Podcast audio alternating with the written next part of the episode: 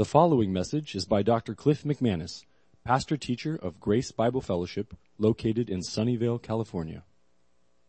Now we continue in our worship of our God by looking at His Word together. And I would invite you to, if you have a Bible, you can have your thumb in Psalm 35, about the middle of your Bible. And we'll spend most of our time there in Psalm 35. We'll be look, looking at other scriptures as well. And today's sermon is called Reading Imprecatory Psalms. And our example today is Psalm 35. Before we get to that, I just want to ask you a question. Do you have any enemies? Think about that. Do you have any enemies? Well, if you're a Christian, you do. Whether you realize it or not. 1 Peter 5, 8 says, your enemy, the devil. So you do have enemies.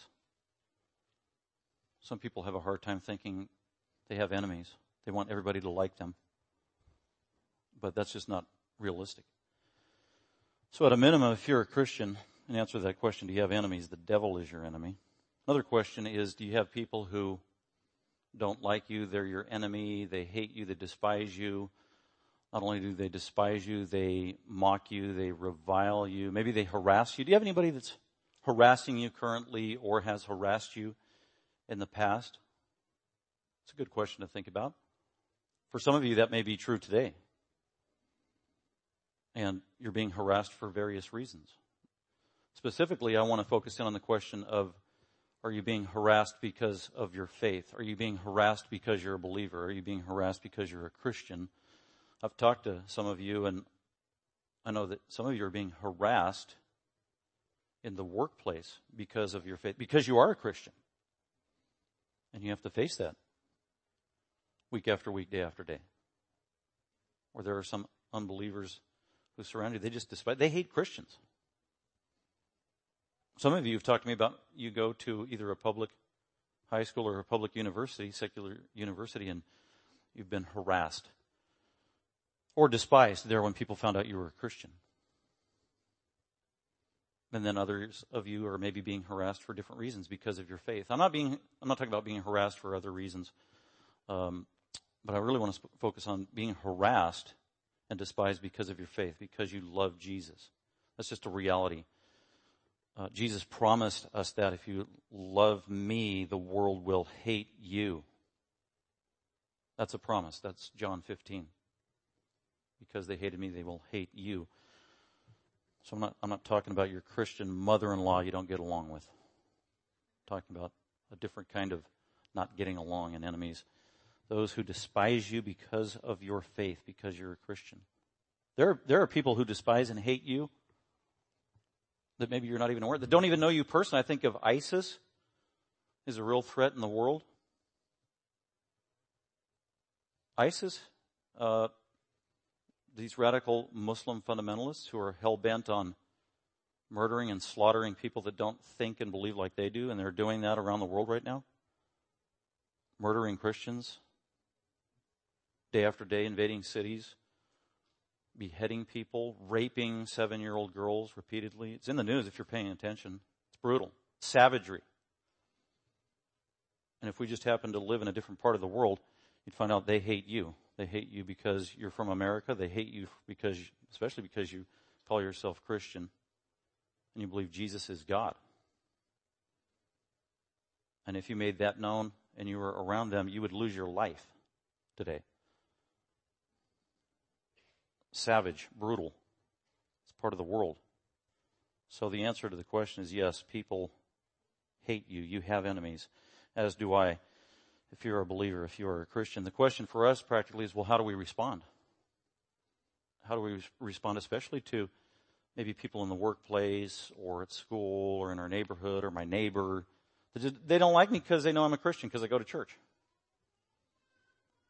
There are different ways to respond to people who hound you, harass you. Maybe they write you nasty emails, mean text messages. They post blogs about you, et cetera, et cetera.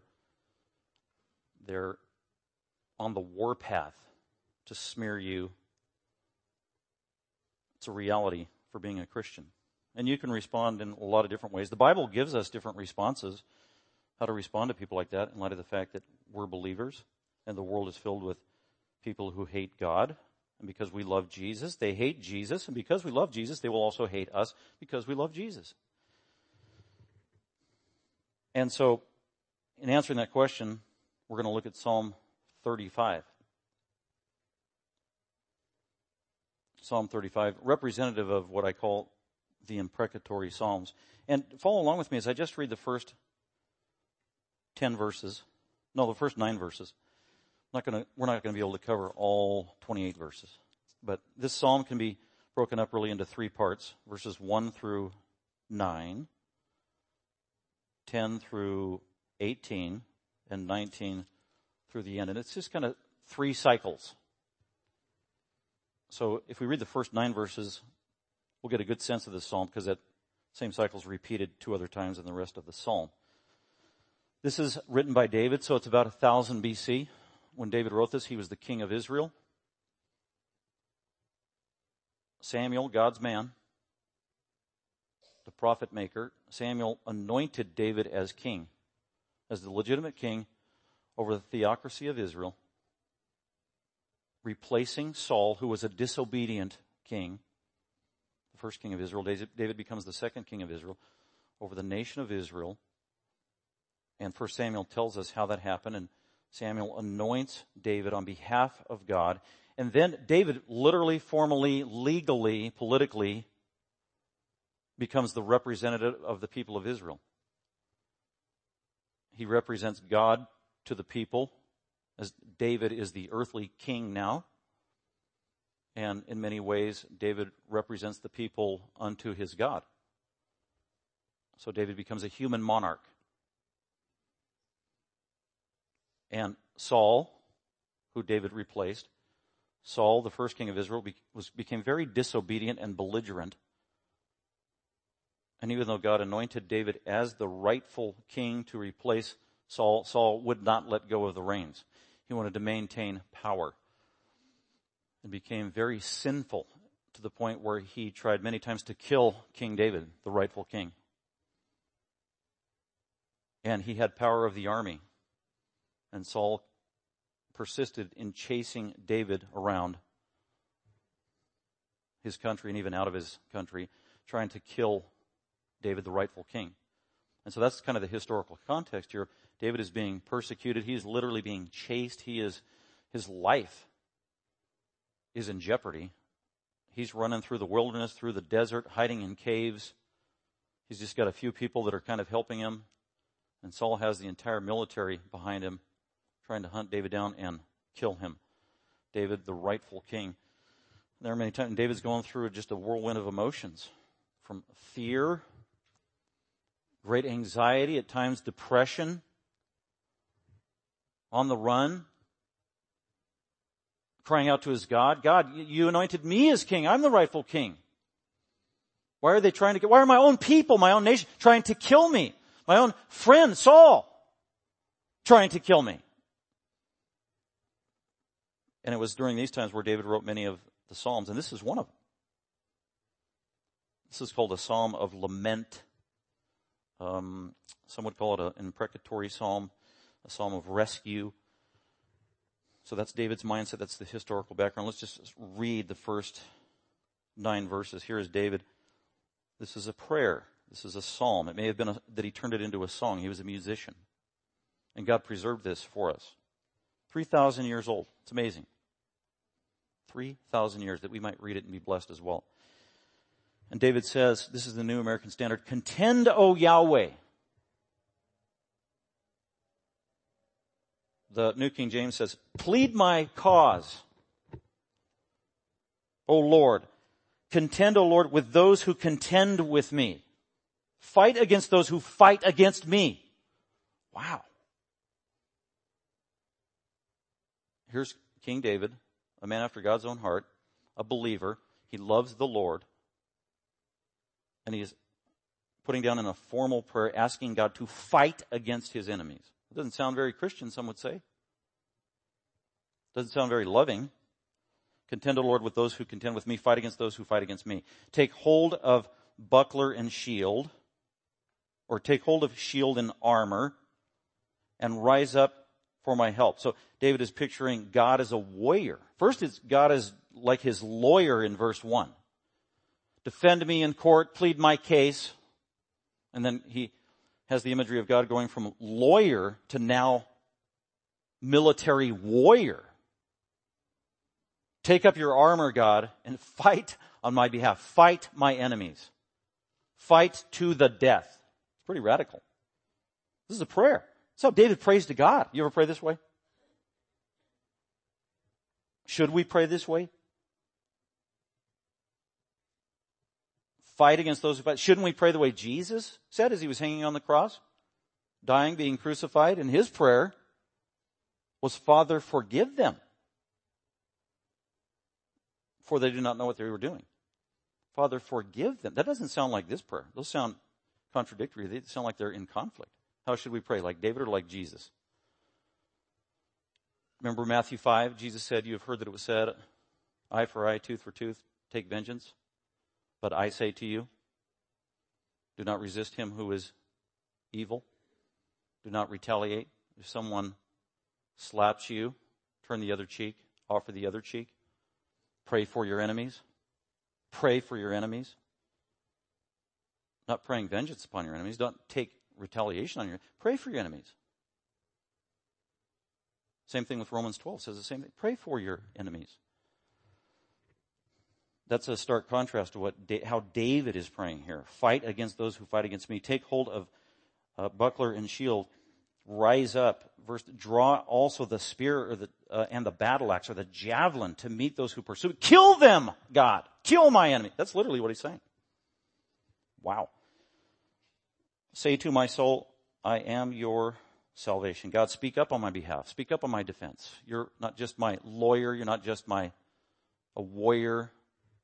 You're also my savior, defender. And then verses four through eight, uh, David literally prays and invokes retribution, physical retribution on his enemies. Listen, let those be ashamed and dishonored who seek my life. Let those be turned back and humiliated who devise evil against me. Verse 5, let them be like chaff before the wind, with the angel of the Lord driving them on. Let their way be dark and slippery, with the angel of the Lord pursuing them.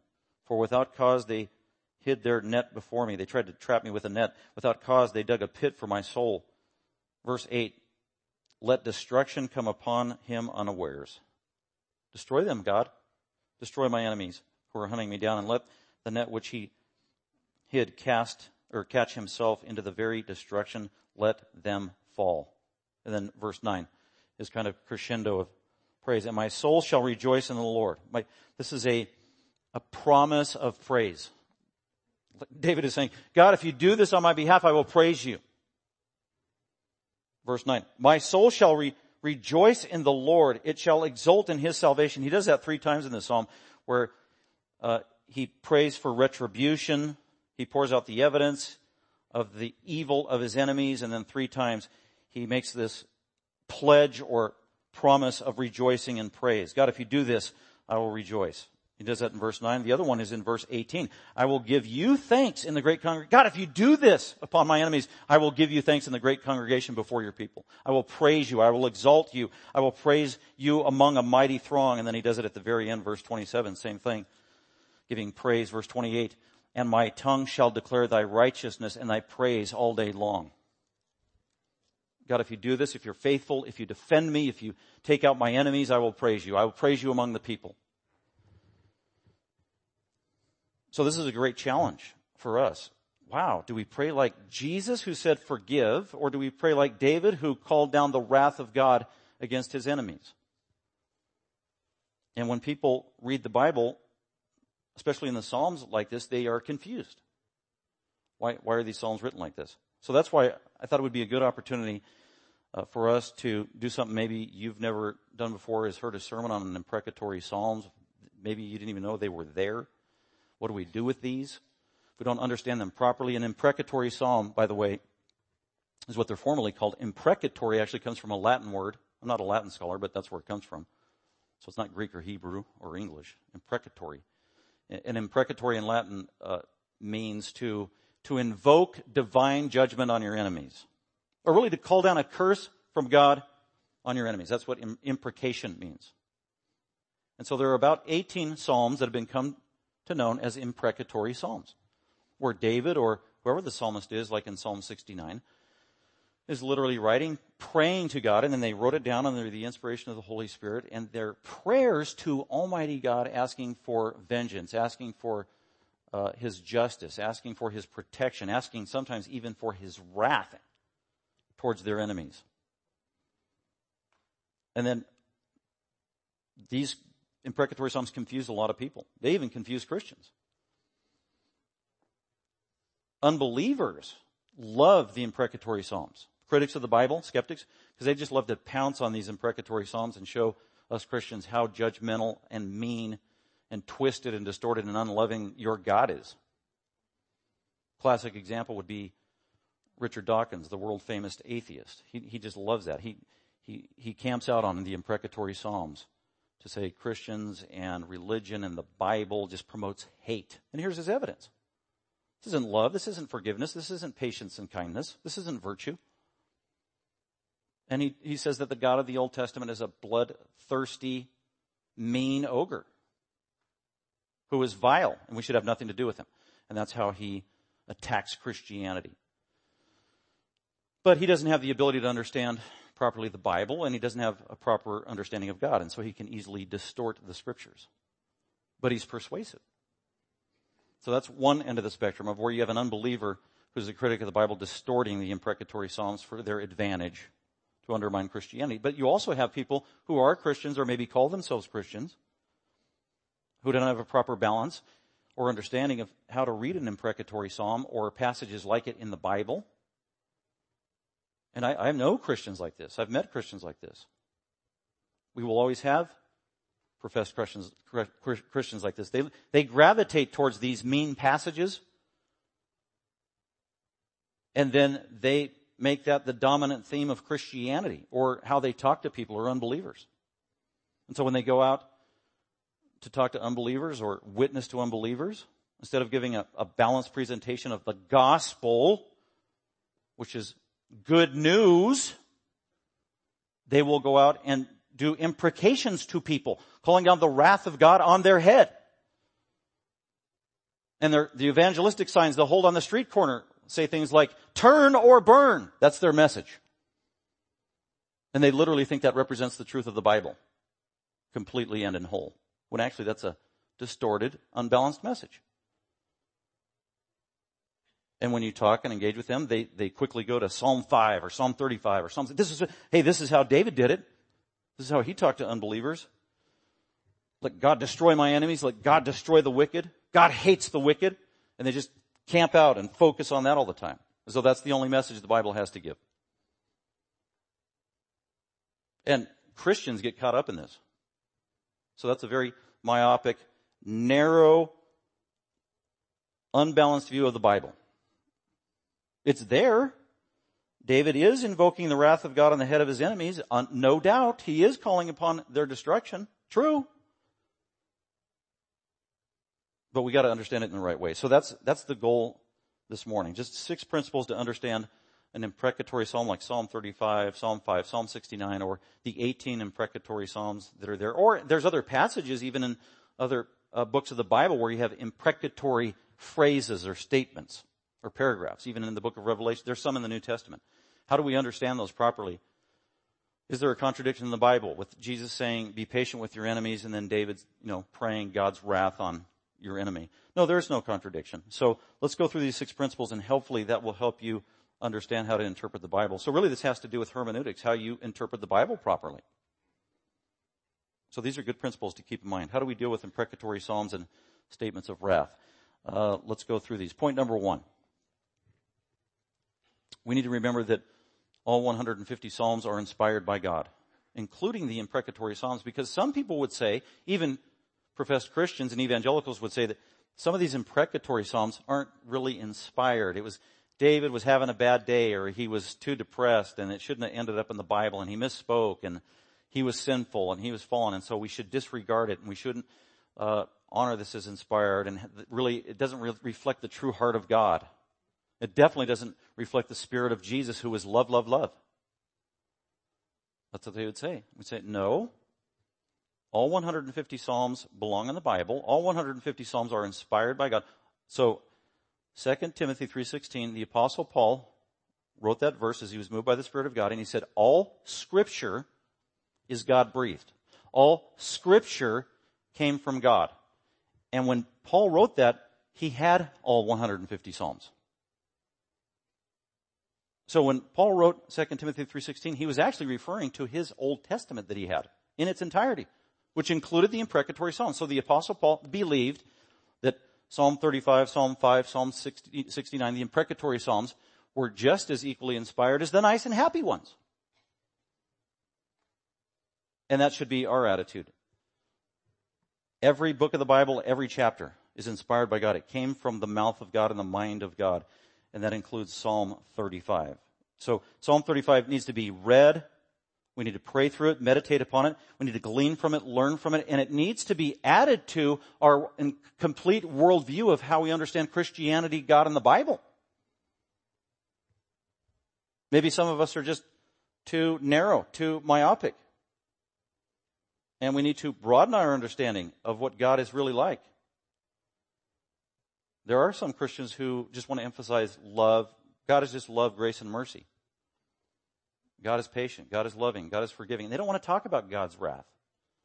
Some Christians have even gone on record to write and say, well, you know what? This is Dave. This is typical of a man who's frustrated, you know? It's because David was a man. He was a warrior. He was a bloodthirsty uh, soldier. A man. A woman would never do this.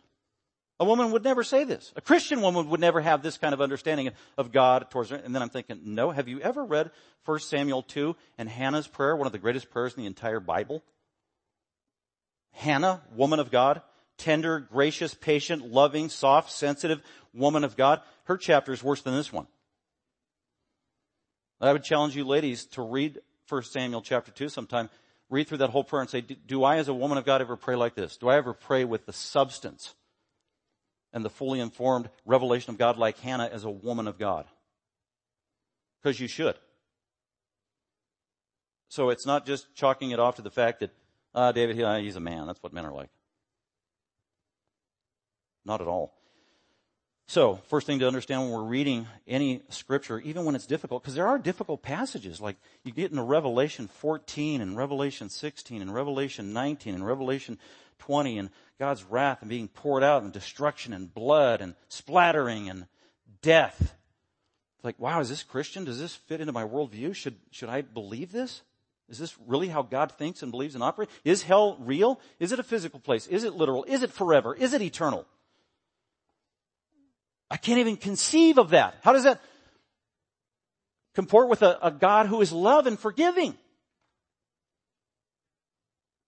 Well, we need to incorporate it. It's true. So all scripture is inspired by God and these Psalms are. Point number two.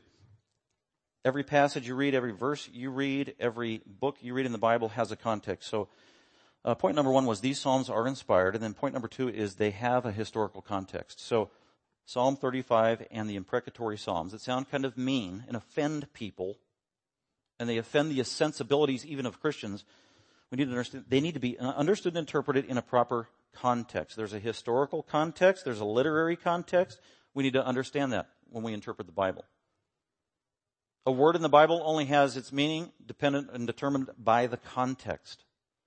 A chapter is informed by its context. Context determines meaning. Very important.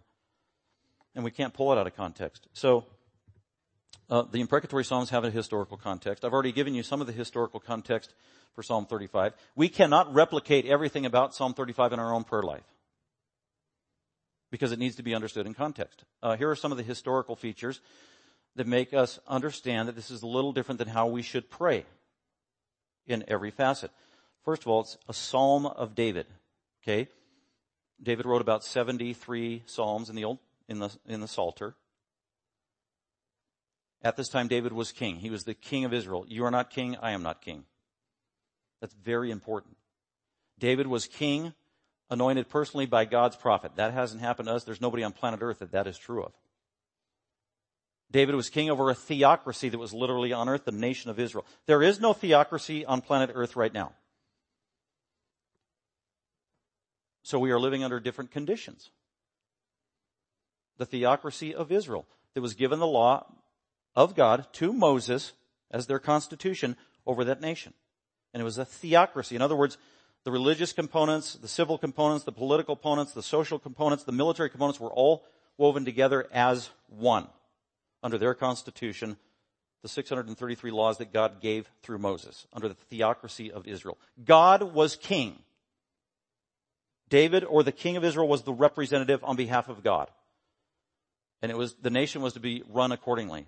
There is no theocracy of God today on planet earth.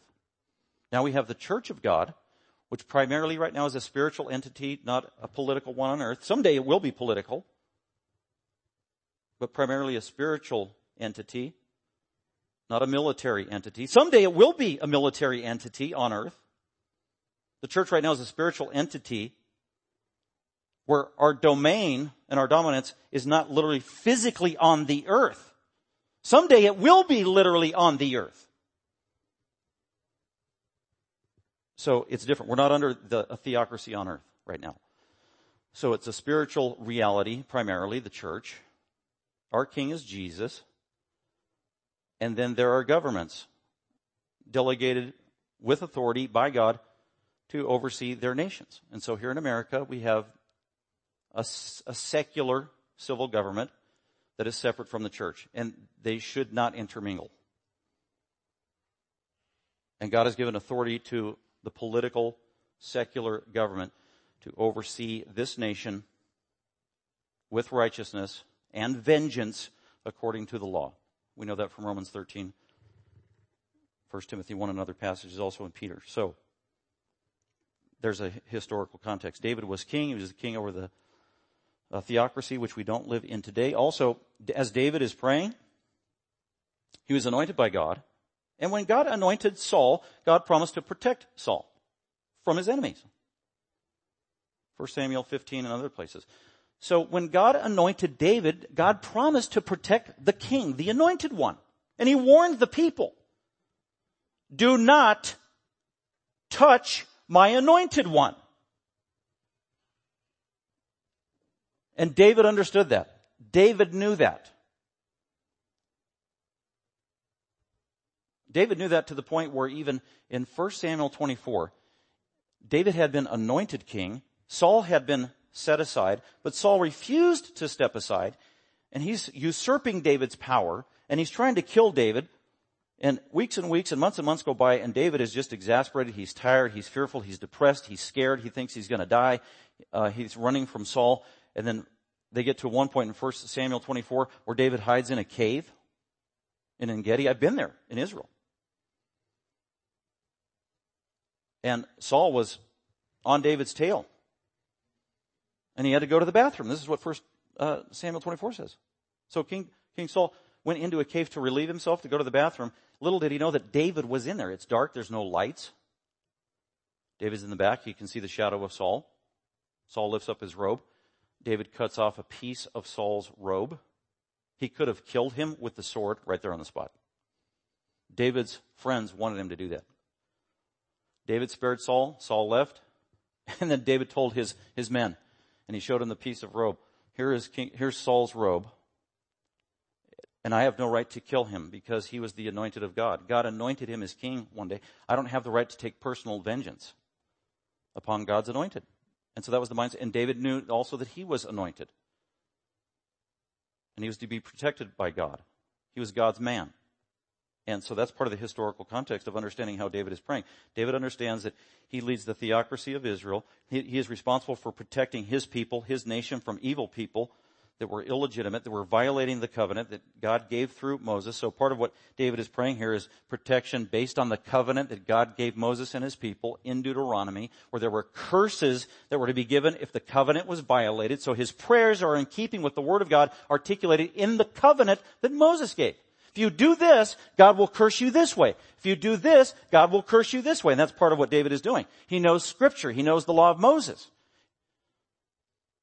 He's enacting the law. He's enforcing the law. David really isn't seeking, this is very important, he's not seeking personal revenge in this entire psalm. And that's where people get confused. If you read it carefully, David is asking for legal justification, not personal justification. As a matter of fact, contend, the first word in the psalm, is a very specific legal term. This is based on the law. This is objective standard. This is not personal retaliation.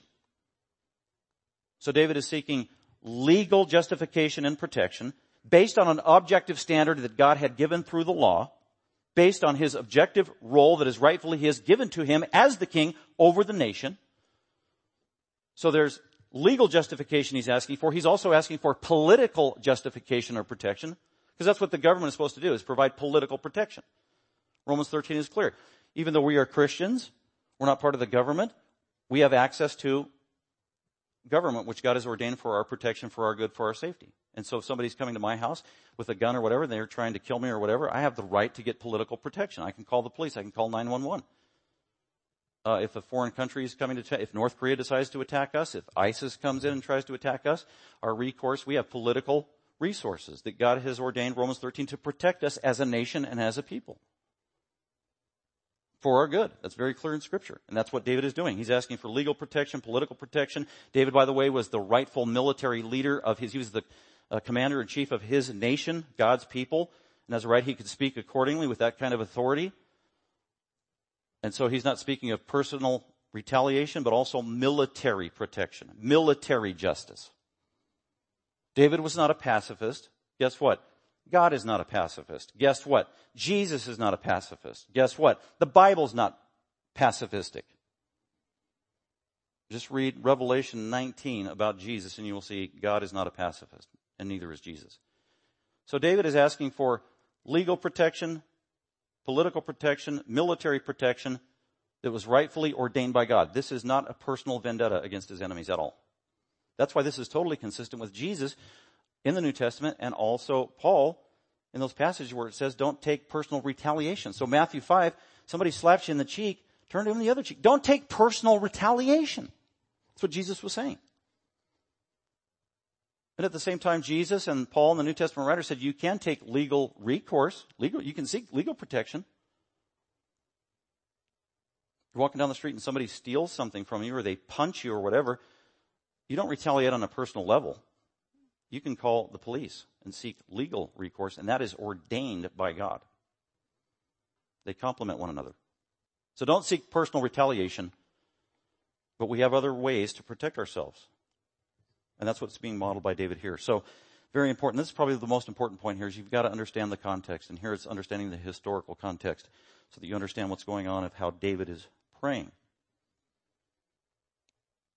Number three. Uh, these imprecatory psalms, they reveal God's character. I referred to this a little bit earlier. There are Christians who like to, when you ask them, what is God like or what are the attributes of God? Oh, God is love. Love, love, love. Unbelievers gravitate towards that one too. They throw that in our face all the time. Sinners, they love that one. Oh, God's forgiving and love. It's okay that I did this dirty deed. God is forgiving, patient, and love. Well, that's true. But that's not all that God is. So we can't have a, a narrow-minded, shallow, superficial understanding of the person and the character of God. And someone that has a shallow, misguided, ill-informed perspective of God can't understand Psalm 35. Because they see David saying, let destruction come upon him wow, that's mean. Or verse 24, asking God to judge. That's mean. That's not the God of the Bible. It's not the God of love. That's not the God of Jesus. Well, actually it is. Because God is not just love. God is more than that. We, un- we need to understand God in the fullness of His attributes. So when we pray to God, worship God, it's not just, God, thank you for forgiving me of my sin. God, you're the forgiving God, you're the great. We also, when was the last time you prayed to God, worship God for being a righteous God, a vengeful God, a wrathful God, a holy God, a punishing God, an angry God, a jealous God. Really? When's the last time he did that? Hannah did that in 1 Samuel 2.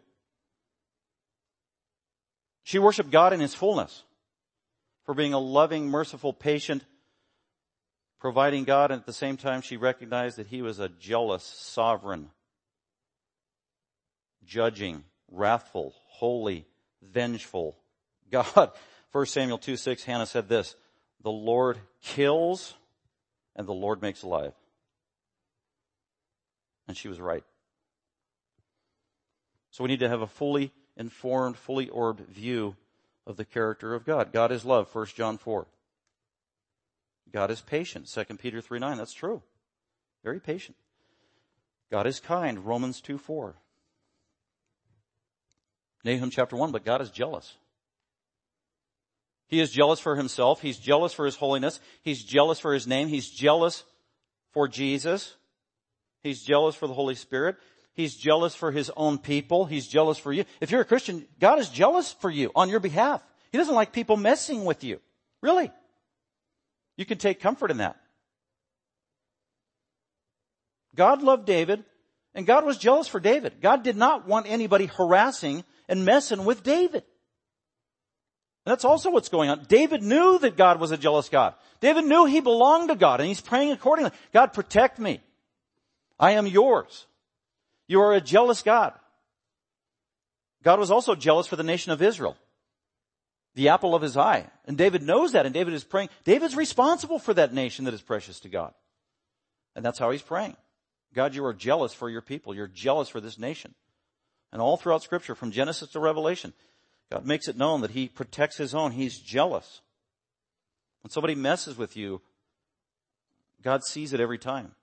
He doesn't always respond the same way. He doesn't always respond with the same timing, but it does not go unnoticed. When somebody harasses you, mocks you, hurts you because you love Jesus, that is noted by God and on a very personal level. You belong to Him. He owns you. He loves you. His jealousy. Uh, God is also holy. Revelation 15:4 that has to do with he is sinless and cannot tolerate sin. He is sinless and must punish sin. That's what holiness is. A lot of people like to say, well, the God in the Old Testament is different than the God in the New Testament. Well, what do you mean? Well, the God in the Old Testament, boy, he's out there commanding people to kill babies and kill women, and he's angry all the time, and in the New Testament, he's love, love, love. That's a gross misrepresentation of God in the Old Testament and the New Testament. It's the same God in the Old Testament as is in the New Testament. There's just as much love about God in the Old Testament as there is in the New Testament. As a matter of fact, when I read through the Old Testament, every time I read through the Old Testament and I get to the book of Deuteronomy, as I'm going through Deuteronomy, I am reminded and surprised of the portrait of God as a God of love in the book of Deuteronomy. He is loving. He is patient. He is kind. He is provider. It just comes up over and over again. That's in the Old Testament. Just a loving, gracious, patient, kind, forgiving God. And sometimes when I read the New Testament, like First Thessalonians, actually Second Thessalonians chapter one, woo, hot chapter. Revelation, almost the entire book, and many other passages. Or Jesus, Matthew twenty three, yo, whoa. There's the wrath of God, the holiness of God, the vengeance of God in the New Testament. So the Old Testament, New Testament, they don't contradict. They are perfectly synchronized because God doesn't change. In the fullness of his attributes, he always manifests himself for who he is. And we need to understand for who, him for who he is. So he's a holy God. Revelation 15:4. He's a God of wrath and anger. Revelation 14:10. Hebrews 12, verse 29. That chapter ends by saying, our God is a consuming fire. What does a consuming fire do? It burns, it hurts, it destroys. That's God. That's his attitude towards sin. That's in the New Testament. Revelation 15:4, God is righteous. I mean, we can go on and on and add two dozen more attributes of God. We need to understand the God of the Bible and the fullness of his attributes and appreciate and worship him accordingly. He is a righteous God. So the imprecatory Psalms like no other, reveal important characteristics about God that we need to be reminded of. He is a God of wrath, jealousy, and holiness. Number four, about the imprecatory Psalms. The imprecatory Psalms, they complement the whole Bible. In other words, they're not anomalies.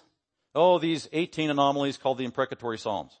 Wish they weren't in there. They're kind of embarrassing. My unbelieving friend next door, they won't want to read the Bible when they see that. I gotta hide that chapter from them. Hopefully they don't see that. No, they need to see it. That God is an angry God, a, a holy God, a fearful God. That's good to be afraid of God. He is holy. He is the judge. He is the creator. People, unbelievers should be afraid. They need to be rescued and saved. Fear is not, holy fear is not a bad thing for unbelievers. You don't need to be apologetic or embarrassed of the Bible. But the imprecatory Psalms, they complement the whole Bible. God's wrath can see and be seen in almost every book of the Bible, all 66 books of the Bible. In the fullness of his character. I can't, I don't have time to go through the whole Bible, but I'll just go to the first book of the Bible and the last book of the Bible. Why these imprecatory Psalms? Why calling vengeance down upon David's enemy? Why is that even necessary? Well, because people are evil and wicked. Do you know there are just incredibly heinous, evil, wicked, vile people in the world? Did you know that? There are. We need to be reminded of that. We gotta forget this goodness of humanity. Everybody's born good. Everybody's born with a neutral slate. No. People are born vile, evil, and wicked, separated from God. Sometimes we are so isolated as Christians, we don't have a re- real view of the wickedness that's out there. But the human soul, it is twisted and perverted on the ins- inside from conception and birth. And that's why Jesus said, you must be born again. You need to be changed and transformed. Because we are rotten to the core. And then as people grow older, that evil just manifests itself. And that's how the world is right now. Yet, I don't know if you're watching the news, just how I mentioned ISIS earlier, is they're just going from city to city to city to city, pillaging and ravaging and decapitating and slaughtering people, raping incessantly little girls, videotaping it, posting it on the website for the whole world to see and celebrating it. It's just absolutely vile. We've never seen anything like it in the history of the world. And now even in America, we got MS-13. Do you know who MS-13 is? I hope you're paying attention. MS-13, these gangs that are taking literally over cities here in America with the highest concentrations in Los Angeles, New York, and get this, San Francisco. Vicious. They exist for one cause. To be vicious, brutal, murderous thugs. There is evil in the world. Well, why is this? Well, Genesis 2, 16 to 17. It started there. God said, okay, uh, Adam, you can eat from all the trees. Don't eat from that tree. In the day that you eat from that tree, you shall surely die. And so Adam ate from that tree. That was disobedient. That was wrong. That was sinful. And as a result, God cursed the human race. He cursed the earth. And ever since the time of Adam and Eve, there's been God's curse upon the earth because of the sinfulness of humanity. And the sinfulness of humanity has been passed on from Adam and Eve to every other human being since for the last 6,000 years. And so the world is run amok with sinful wickedness, which starts and emanates from the human heart. That's where it came from. So all of this comes from Genesis chapter 2 in the Bible. Why is there so much bad and evil in the world? Because the world is cursed and people are evil because of the disobedience and a, a result of sin. The sinfulness of humanity. So the imprecatory Psalms are a realistic picture of what's going on in the world. That human beings, they're out of control. And God needs to bring justice to rein it in. And it started in Genesis 2 and it goes from there all the way to the end of the Bible. And finally, Jesus has to rein it in himself. And he does in Revelation 19 verse 11, where he comes out of the sky from heaven in glory in a resurrected body as the almighty supernatural savior, warrior, judge of the universe. And he lands on planet earth. And this is going to happen in the future literally. Jesus is going to come again literally. He's going to land on earth, not as the gentle, meek and mild savior. He is coming as the warrior and judge to bring vengeance and condemnation of his enemies. That's the only reason he's coming in the future, initially.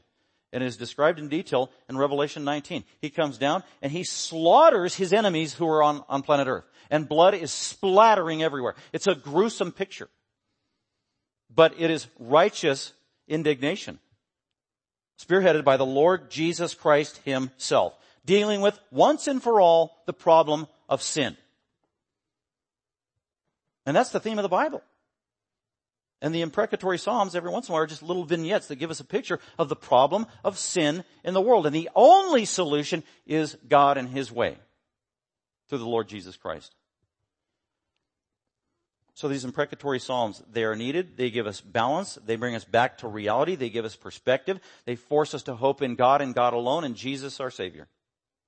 And they also remind us human beings are not going to change. Oh, they're just going to get better. Oh, with time. Oh, if we just get more education and more money and more helps and more give outs, then everybody will become good and better and unified and we can have heaven on earth and utopia. No, that's a lie. Or this idea that we're going to waltz over to the Middle East and get the PLO and the Palestinians,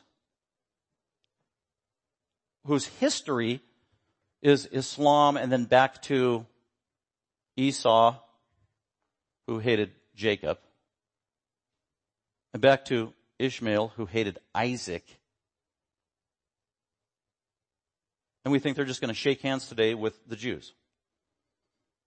They've hated each other for 5,000 years. God said in Revelation 17 and 25, they're going to continue to hate each other and be enemies. We think, oh, we're just going to make a peace accord if we can just sit down and have them chat and talk, have a nice conversation over a glass of wine. It's not going to happen. That is a faulty view of human nature. That's a total misunderstanding of the Bible and history. That's a total, total ignorance regarding hamartiology, the doctrine of sin that's in every human heart. Ain't gonna happen. So I'll make a prediction. I am not a prophet nor the son of a prophet. I make a prediction. There will not be everlasting peace between uh, the Jews and the Palestinians for any legitimate, real length of time. Hate to be the bearer of bad news, but I just, I read the Bible. And I see history. Maybe there's a, a little bit of a time where there's this feigned peace, but you know what that is? That's just a quiet time so everybody can reload. But they will reengage. And that's totally consistent with the Bible. So the imprecatory Psalms, they complement the whole Bible. There is one consistent theme. Humans are sinful. God needs to rein in sin. And He's the only one who can. Number five. One of the things we can take away from an imprecatory psalm, because there are things we can't replicate because it's unique. We can pray like David in the sense that the main thing about an imprecatory psalm, it's a lament or it's a, it's a prayer of protection. So the imprecatory psalms, they are cries for protection. And, and we can pray that way. We can pray to God for protection. God save me. God rescue me. God help me. God deliver me. That's how Jesus said to pray. Matthew 6. Our Father, who art in heaven, hallowed be thy, thy name. Holy God, hallowed be thy name. Thy kingdom come. Thy will be done on earth. You know, that's an imprecation right there. Thy kingdom come. God, your will be done on earth. Wow. A lot of people are going to suffer when that happens. Your will be done. Part of God's will is that sin will be eradicated. That will be bloody. Thy will be done on earth as it is in heaven. Everybody will believe in Jesus. There's a lot of people who don't want to and will resist to the death. Thy will be done on earth. Think about that. And also deliver us from evil. Deliver us from not primarily the evil in my heart. It's from an outside evil. It's the devil. It is evil and wicked people. And that's how Jesus said to pray. Pray regularly, pray daily for deliverance from evil forces, evil people and evil Satan and his minions, which would mean evil wicked people. And that is consistent with how David, we can pray for protection from God. God, you own me. I'm in your family. I'm one of your children. God, protect me. I rest in you. You're the only one that can protect me. I don't want to protect myself. I don't want to take personal retaliation and vengeance on people I'm not supposed to. So I entrust my entire life and my soul into your care and your protection. God, that's how we're supposed to pray. Deliver me from evil. I don't even have the resources to deliver myself from the evil in the world and evil people and Satan himself. So that's how we're supposed to pray. This is very consistent with David's prayer. God, protect me. We pray that if when you become a parent, you, pr- you pray for the protection of your children all the time. That is natural. Well, you should. God, protect my people, protect my child as they drive, protect them from all the evil out in the world and the evil people. I have a sibling, uh, I have a, an offspring, a daughter who lives in San Francisco. Then I was studying and reading up on MS-13, who's taken over all the major cities in, here in America, and they are into murder, plunder, rape, stealing and everything else, and sexual trafficking. And the most predominant hotspots are Los Angeles, New York, and San Francisco, where my daughter lives. God protect my daughter from these evil, wicked people. Protect. When God does protect, David rejoices. He says that. Can you imagine this? Uh, it sounds kind of weird to some people. Verse 9. My soul shall rejoice in the Lord. when you take, when you take vengeance and you wipe out my enemies, I will rejoice. That sounds, to some people, that is highly offensive. It's like, how can you rejoice in evil? Ever. How can you rejoice in the death of anyone? That is totally unchristian, totally unbiblical. And I'd say, well, not really. Again, it comes to context, context, context. David will rejoice when God takes rightful, rightful vengeance in his perfect timing on David and Israel's enemies. And they are the enemies of God. And David will rejoice and celebrate. And there are times and occasions where a righteous person can celebrate when God does take vengeance on evil people.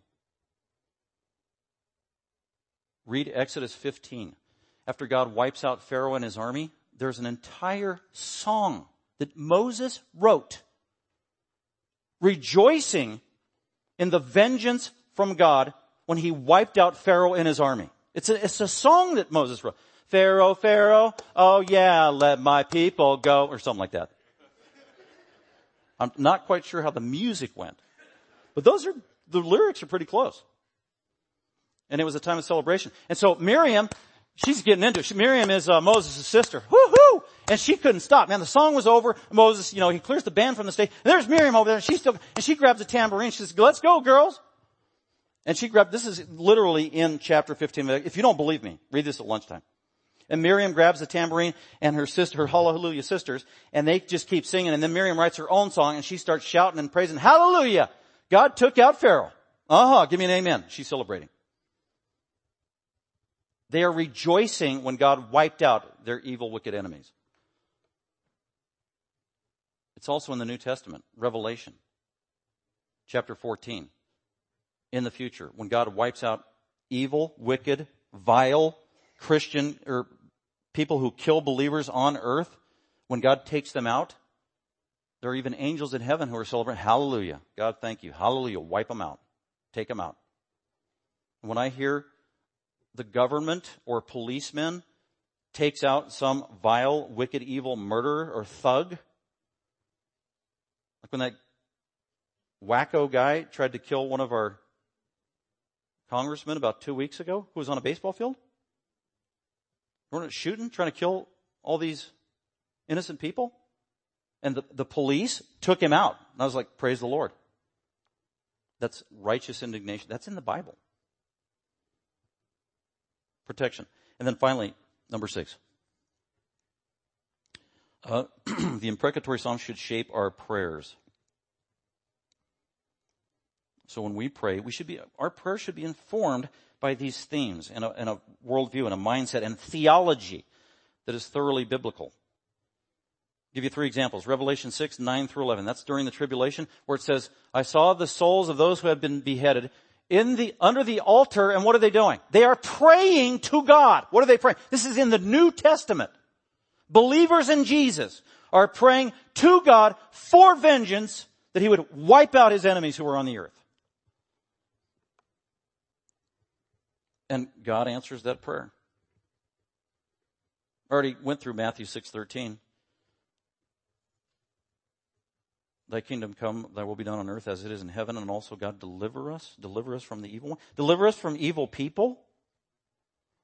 One thing that I neglected to say is saying this is not personal retaliation. David isn't saying, God, give me permission to wipe out, kill uh, my enemies uh, personally. God, I want to take them out with, he doesn't do that. This is not personal vendetta, as I said.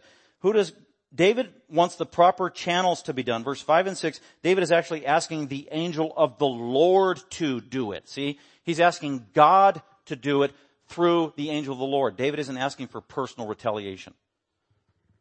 It's a good reminder. And then finally, 1 Timothy 2. This is where uh, Paul said to Christians, Christians, you need to pray. You need to always pray. You need to continually pray for your government leaders. See, that's what you need to do. And what are we praying for? If you read that, those two verses carefully, 1 Timothy 2, 1 and 2, what is it we're supposed to pray for the government leaders about? That they would be saved? It doesn't say that. Dear God, help all the pagan officials and the corrupt U.S. government be saved. In Jesus' name, amen. It doesn't say that. It says, pray that you would use the fallen, frail, and, and fallible, sinful, compromised, secular government leaders that we have to do your good by preserving peace in society so that we can live our Christian lives in tranquility unhindered. Summary?